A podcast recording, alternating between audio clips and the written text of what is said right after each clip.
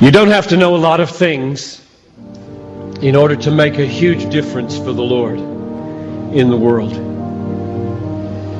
But you do need to know a few things that are great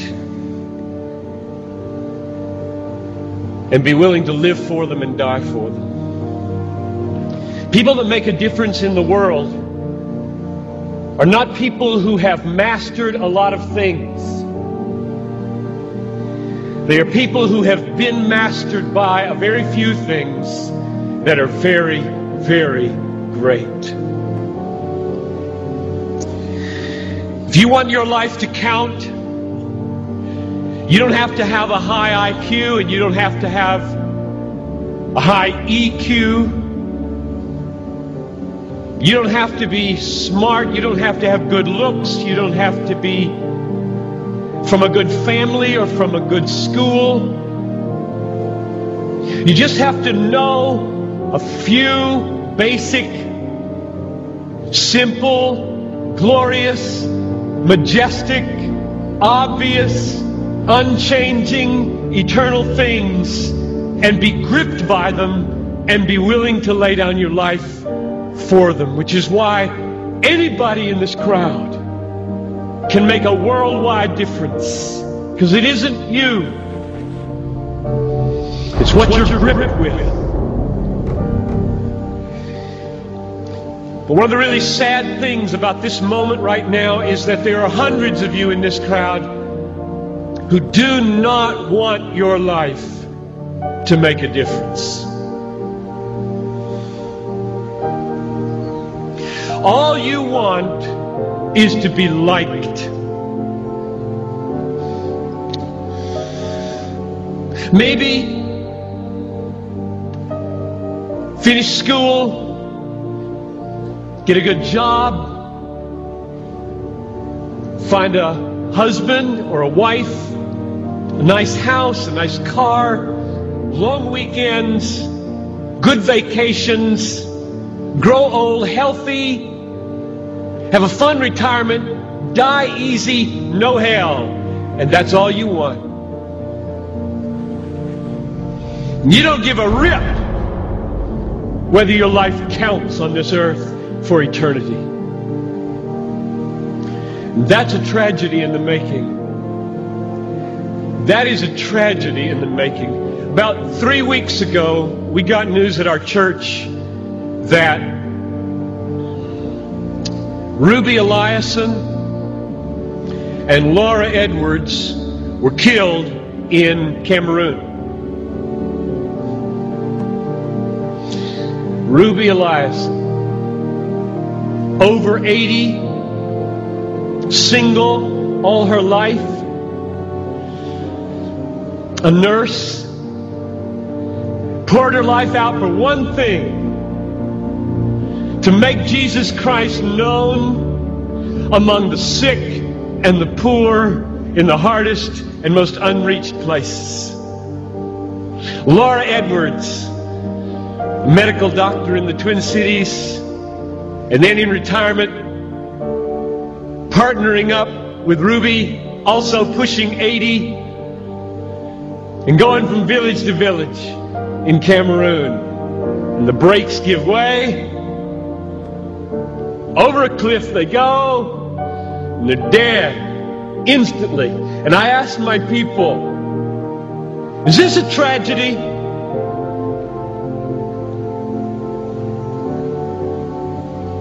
Two women in their 80s, almost. A, a whole life devoted to one idea Jesus Christ magnified among the poor and the sick, in the hardest places. And 20 years after most of their American counterparts had begun to throw their lives away on trivialities in Florida and New Mexico, fly into eternity with a death in a moment. Is this a tragedy? I asked. It is not a tragedy. I'll read you what a tragedy is. I've got a little article here from Reader's Digest. You don't read Reader's Digest, I know that. But there is a generation who does. This is a tragedy. Title of the article Start Now, Retire Early. February 1998. Bob and Penny took early retirement from their jobs in the Northeast five years ago when he was 59 and she was 51. Now they live in Punta Gorda, Florida, where they cruise on their 30 foot trawler, play softball, and collect shells. That's a tragedy. That's a tragedy. And there are people in this country that are spending billions of dollars to get you to buy it. And I get 40 minutes to plead with you don't buy it. With all my heart, I plead with you don't buy that dream. The American dream. A nice house, a nice car, a nice job, a nice family, a nice retirement, collecting shells. As the last chapter, before you stand before the creator of the universe to give an account with what you did. Here it is, Lord, my shell collection. Look, Lord, my shell collection. And I've got a good swing. And look at my boat. God, look at my boat, God. Well, not for Ruby and not for Laura. Don't waste your life. Don't waste it. That was a sermon preached about 17 years ago by John Piper, which is why the footage looked like grainy and stuff. Um, but about 17 years ago, he preached this um, to college students. And uh, since then, it's become a famous sermon. It's one of the most more famous sermons of, of our era. And went on to become a book. Like from that sermon, he went and launched a book called Don't Waste Your Life and which is still selling um, a lot of copies today. And we're going to spend the next six weeks talking about the concepts that are in his book, Don't Waste Your Life. And we're going to see what this book has to say to us. And we always close out the spring semester with a, a series that's directed at our outgoing seniors, but it really applies to all of us. But I've got them in mind as, I, as we teach this uh, in the coming weeks. Um, and there are really two ways I think that you're going to be tempted to waste your life. The first one I think is obvious. The first one is to, you know, go off to college and to just live for fun and pleasure the next few years. That's the most obvious one. In fact, um, you may not realize this, but uh, you, have heard the word amusement. We have um, things called amusement parks. And I think when you think of amusement, you just think of fun, right? It's just a big word for fun. But if you look at what the word amusement really means, if you look at the, the, the middle word there, the word muse, which is a pretty good band, by the way, um, but that word muse means to think deeply about something. So as you know, when you take the word letter A and put it in front of something, it becomes its counter. It's the opposite. So if muse means to think deeply about something, then amuse means to not think deeply about something. And so amusement or amuse means to not think. I mean, everyone knows the point of fun is to not think. Like, you don't go to Six Flags to reflect, right? You don't go to think deeply about life um, at Schlitterbahn. The, the point of going to those places is to have fun and to not think. And so we call them amusement and amusement is often used to escape reality. Like I want to, I want to escape reality. I want to escape um, the seriousness of life, and so we we um, we kill desire with amusements. but what do people say? What's something people say when they've been partying a lot? You'll hear this phrase even among everyone. You'll hear the phrase, you know, we got wasted. We use that word, we got wasted. And it's an accurate description because someone who chooses this way in which to live, that person, of course, they're truly wasting their life. And it's, it's obvious to um, most of us that's the case. But some of you will leave here and be tempted to waste your life in this way. This might be the most obvious way, the most obvious temptation uh, and way to waste your life. But there's a second way to waste your life. And it looks a lot different. In fact, it looks complete opposite to what I just described to you. And in fact, this person is motivated, they are a hard worker, and it's really describing what he talked about in this video. It's, um, it's you're a hard worker, you, you strive for perfection, you strive, you do just what your parents tell you to do, and you're doing all this for what? You're doing all these things for what purpose? And I'm not saying to you today or through this series that you should not work hard, you should not apply it. That's not the point of what I'm trying to say. But I'm trying to get you to wrestle with the question why? Why should I do these things? Is it to build the kingdom? Is it to glorify God and build his kingdom? Or is it just simply to have a nice, easy 20 year retirement whenever I turn 65? And I know that um, you might be asking the question why are we discussing retirement when we're, we're like 16 or 17? What is the point of talking about that? And here's why I want to get into this because um, this mindset starts right now. The mindset he's describing starts in high school and college. And you stop asking the question, you know, why am I doing all these things? And you just go into default mode. Well, I did this because that's what my mom and dad taught me to do. And you don't think about why or purpose or why your life looks the way that it looks. And so this person can, can work hard and strive and strive and strive just so they can spend the last 20 years just taking it easy I think so many people, even strong Christians, myself included, um, we just want to live life like this. We just want to be able to, to sleep in. Um, we, we, we picture retirement one day looking like this. I just want to be able to sleep in, get up when I want, eat breakfast, read the paper.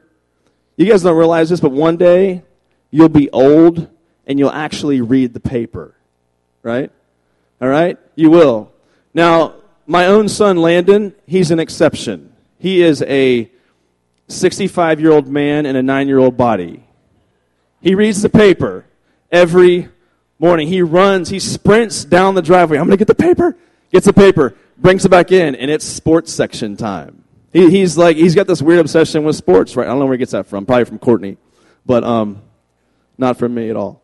Uh, but one day you'll read the paper, and so your, your goal in life will be to sit and, and, and sit easy and just read the paper and you know, go for long walks, plan vacations. That's fun. Watch movies. Watch movies. Watch shows. I mean, you deserve it, right? You deserve, you've worked so hard for 20, for 35 years. You deserve this. And this kind of person when they spend their retirement living this way, I call it this person is just waiting to die. It's like they're just waiting, they're just killing time until death comes. No purpose, no aim, no goal, just it's time to take it easy. And this mindset starts even right now. So, um, in the last series, we talked about this concept of, of reverse engineering your life, living with the end in mind. And some of you see the goal of life as what I just described to you.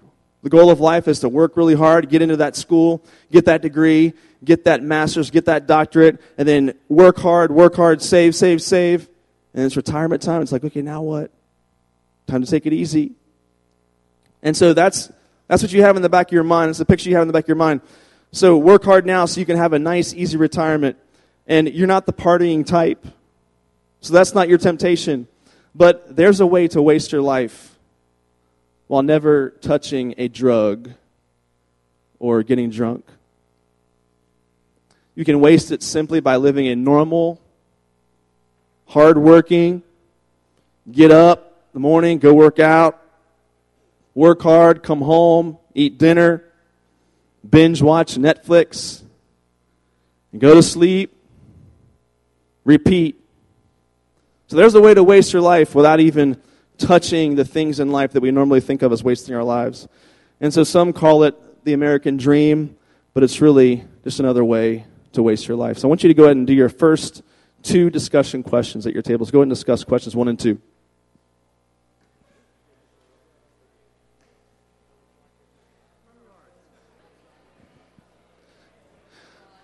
Right, we're going to spend part of our time this morning trying to answer one big question.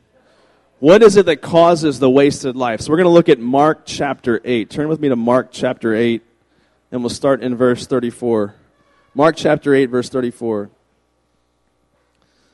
So this passage helps answer the question, what causes the wasted life? So Mark 8:34, here's what it says. And calling the crowd to him with his disciples, he said to them, if anyone would come after me, let him deny himself and take up his cross and follow me. For whoever would save his life will lose it. But whoever loses his life for my sake and the gospel's will save it. For what does it profit a man to gain the whole world and forfeit his soul? For what can a man give in return for his soul? For whoever is ashamed of me and my words in this adulterous and sinful generation, of him will the Son of Man also be ashamed when he comes in the glory of his Father with the holy angels. This is a very famous passage. It's called The Cost of Discipleship. I'm sure many of you have heard this passage before. When Jesus says, Whoever would save his life, this means living a self centered, focused only on the present kind of life. So it's not referring necessarily to just trying to save your life from physical harm, but this could mean really anything, living a self centered, focused only on the present kind of life. And you're trying to save and preserve yourself, preserve your life. This would be living for pleasure, but it could also be working hard now so you can take it easy later. Both of those would apply. What he's saying here is if you live with, with this goal, you're going to end up with nothing. He's, to, he's saying that when you try to preserve and save your life in this way, you end up losing the very thing you're trying to protect and preserve. And for some, that might be physical death, but for others, it might mean spiritual death and then eventual physical death. So you end up with nothing. So everything wastes away, and you miss out on Jesus in the end. So um, that's the point he's trying to make in this part of the passage. But whoever loses his life, meaning you give up this self centered, me centered life, this person gets Jesus. And this person, ironically, when you, when you lose yourself, this is when you truly preserve your life because your life is now found in Christ. And your life is preserved in the most meaningful way possible because you're a follower of Jesus. You know, some people say things like this. They say things like, I'm trying to find myself. And that's usually said whenever people are, maybe they've gone off the deep end into sin and they are um, living a crazy life, and maybe they grew up in a Christian home, and they've decided to abandon those beliefs and those ideas, and now they're going to pursue their own ideas about life. And so they venture off to, to, to, to find themselves, is what they say. But if you look at what Jesus is saying in this passage, the only way to truly find yourself is to find Jesus. You're not going to find yourself just trying to live for yourself. Only way to find yourself is to find Jesus and submit your life to Him and surrender your life to Him. Look at verse 36 and 37. He says, For what does it profit a man to gain the whole world and to forfeit his soul? For what can a man give in return for his soul? I want you to think about this concept. how much is your soul worth? If you could put a price tag on your soul, how much is your soul worth? I mean, you know it's a trick question because there's not an answer to that question. There is no price tag. There is nothing in whatever kind of amazing car you drove to church this morning. There is nothing that is more valuable than your soul. There is nothing that's more meaningful on this earth than the souls that inhabit these bodies. It's the most valuable thing that God has created. And yet, so many of us go and, and want to trade that soul in for earthly possessions and earthly pleasures. And we make this trade that I think grieves God. And so, how much is your soul worth? And then look in verse 38. It says, For whoever is ashamed of me and of my words in this adulterous and sinful generation, of him will the Son of Man also be ashamed when he comes in the glory of his Father with the holy angels. I want you to see verse 38 because it tells us what causes the wasted life, and it's shame. Shame is one of the biggest causes of the wasted life. There are many others, but I want to focus on shame today. Shame is one of the biggest causes of the wasted life. And this is true for an unbeliever, because I, I imagine if there's unbelievers in the room today, that in your mind, you don't want to follow Christ because you see following Christ as a shameful thing. You've got some friends, and those friends aren't believers either. And you know that if you came to them and said, you know what, guys, I, I, I decided to give my life to Jesus, I'm going to follow Jesus. I'm going to do everything differently now because I'm following Jesus. You know what's going to come of that with some of your friends.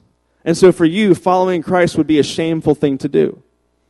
But it's also true for the believer because even though you call yourself a Christian, we still want the respect of other people. And you know that if you if you wear your faith on your sleeve, you're going to be seen as one of those weirdos. You'll be seen as one of those people that doesn't quite get it. Like, yeah, you're, you're one of those weird Christians who actually lives out your faith. And so for you, there's an element of shame. Even though you're a believer and you say you're a believer, that you only really admit that when you're around people that are like minded. Because you don't want to be seen as someone who's not respectable. This person likes the idea of being a Christian, but is too ashamed to practice the faith and live out the faith. And there's really two kinds of shame that I want to talk about. The first is ashamed of Christ, the second is ashamed of Christians. Now, um, someone who's ashamed of Christ, maybe you've got lots of friends that would look at you and, and, and, and say, I can't believe you would put your faith and put your whole belief, your whole philosophy of life into the framework and ideas of someone who was here 2,000 years ago. We can't even prove if he was even here or not. So, what are you doing living your life for someone who lived that many years ago? Are you detached from reality? Are you detached? And so, this person is ashamed of Christ. I can't really talk about him and following him because it's just, it's a mockery. But then there's a second kind of shame, and it's being ashamed of Christians. And this is very complicated because we all know that the, that the Christian faith is a very complicated thing because not only do you have to think about how you're perceived as a person, but you've also got to think about all the people in this area, in this culture, and in this city, and even in our world and you've got to think about how are they perceived. So you know there's this perception out there that you know people have of Christians. And you want nothing to do with some of the baggage that is out there about Christian. And part of that is, is rightly motivated. But you know there's a lot of shame involved when it comes to saying I'm a Christian because of what other Christians are like. Or Christians that you know in your school, what they're like.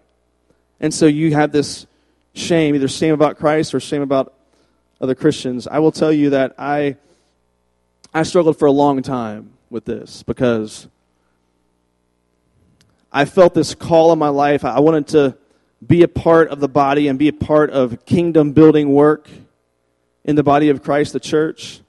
But for many, many years, I was ashamed of, of not just being a Christian, but ashamed of the church and ashamed of its drama, ashamed of all the political infighting I saw in the church growing up as a kid.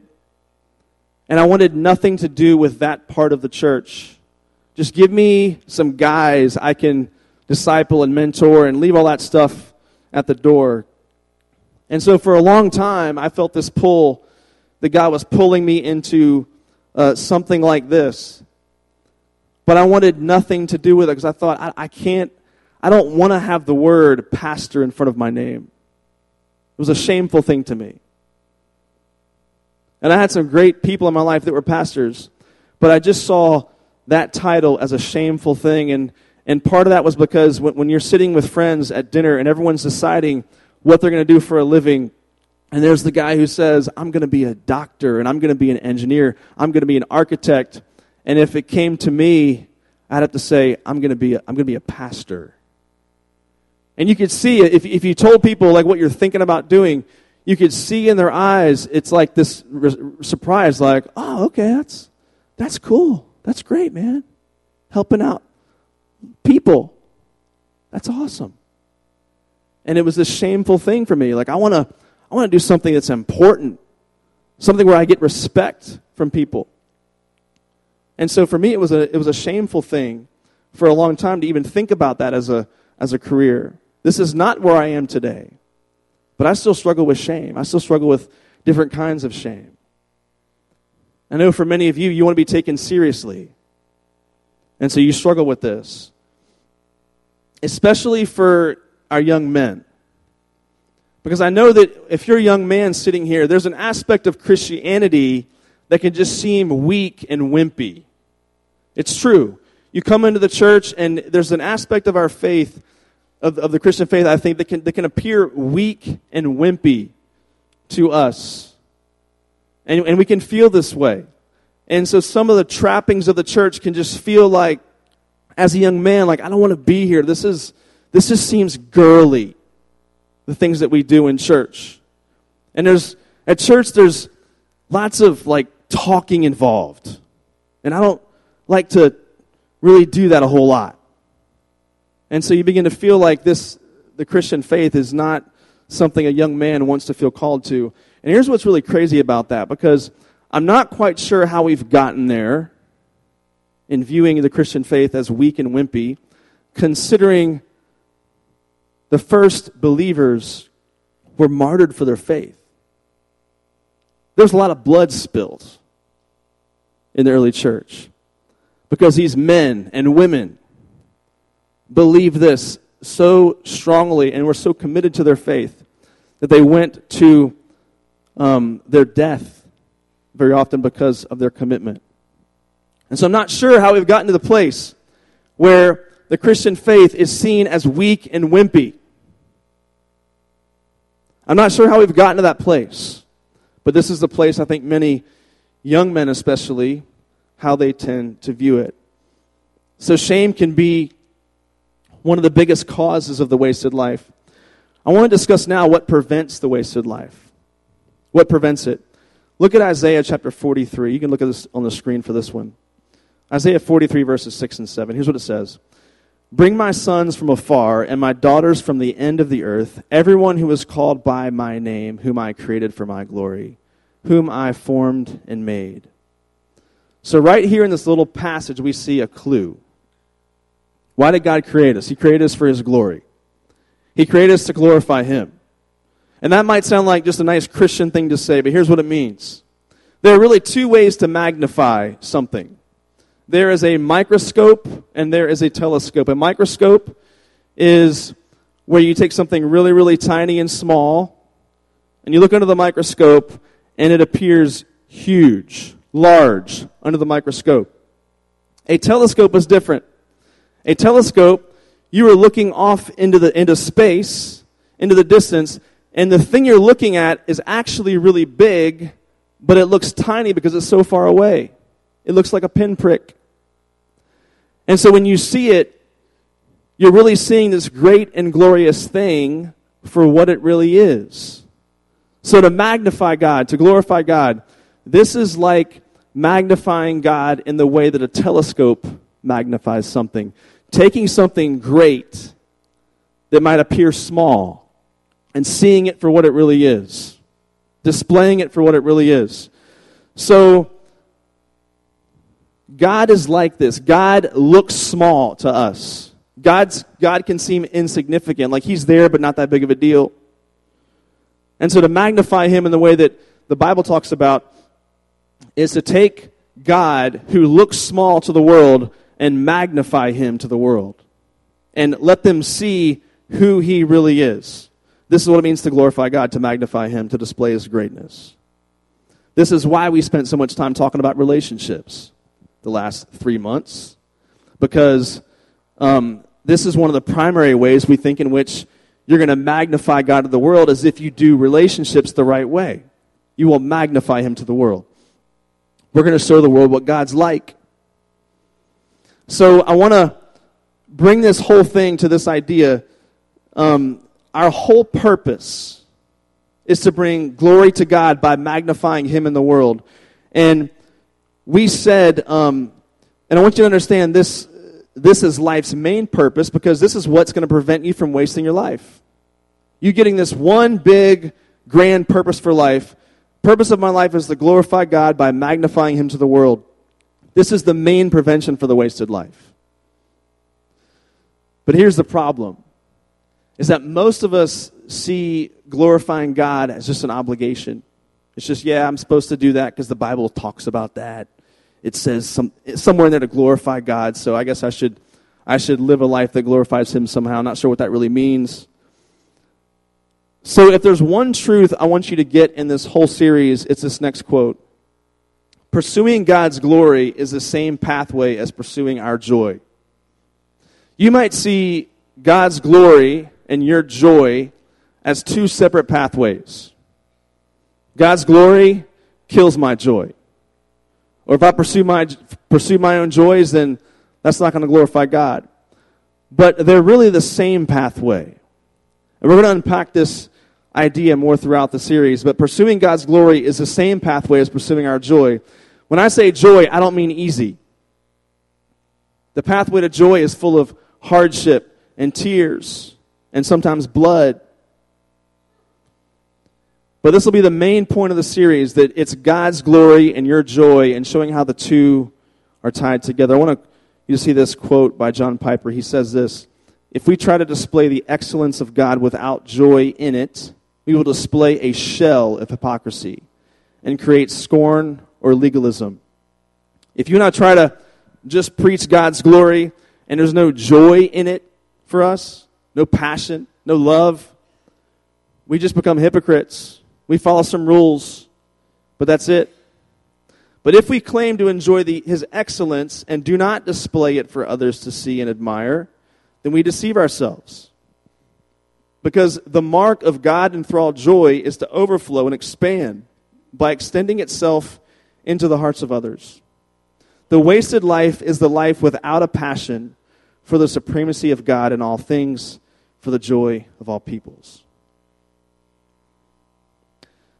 I did a, uh, a funeral recently for my uncle. I told you guys a while back about my uncle who lived in Houston, and he had a brain tumor, and he was a doctor at MD Anderson. He's a doctor at the cancer hospital in Houston and was struck with a brain tumor a few years ago, and it was a nasty tumor, and so it took his life.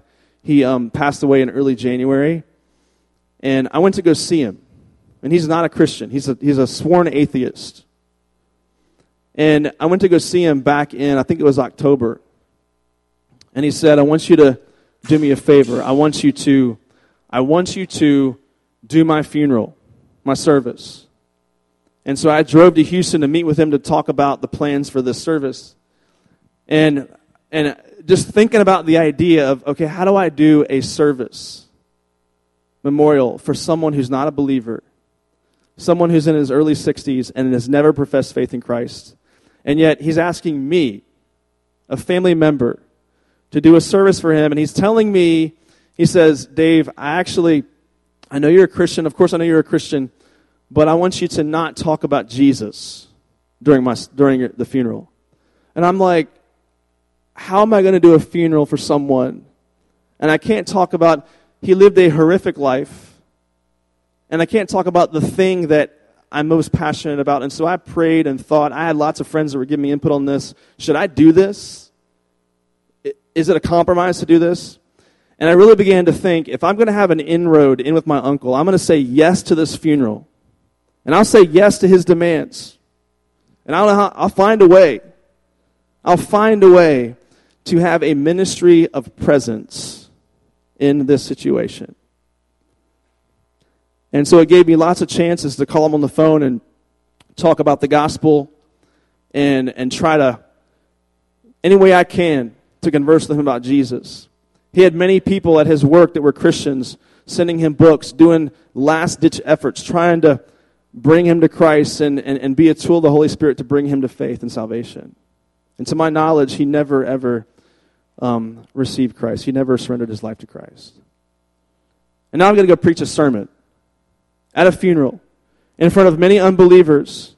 And you see on this program here, this funeral took place at a Unitarian Universalist church. Like the whole thing is just one of the most odd situations to put me in as a pastor. And so God gave me the words, and I, I respected his wishes.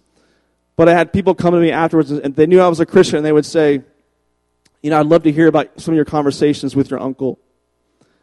But everything in me wanted to scream out in this service this man wasted his life. He wasted it.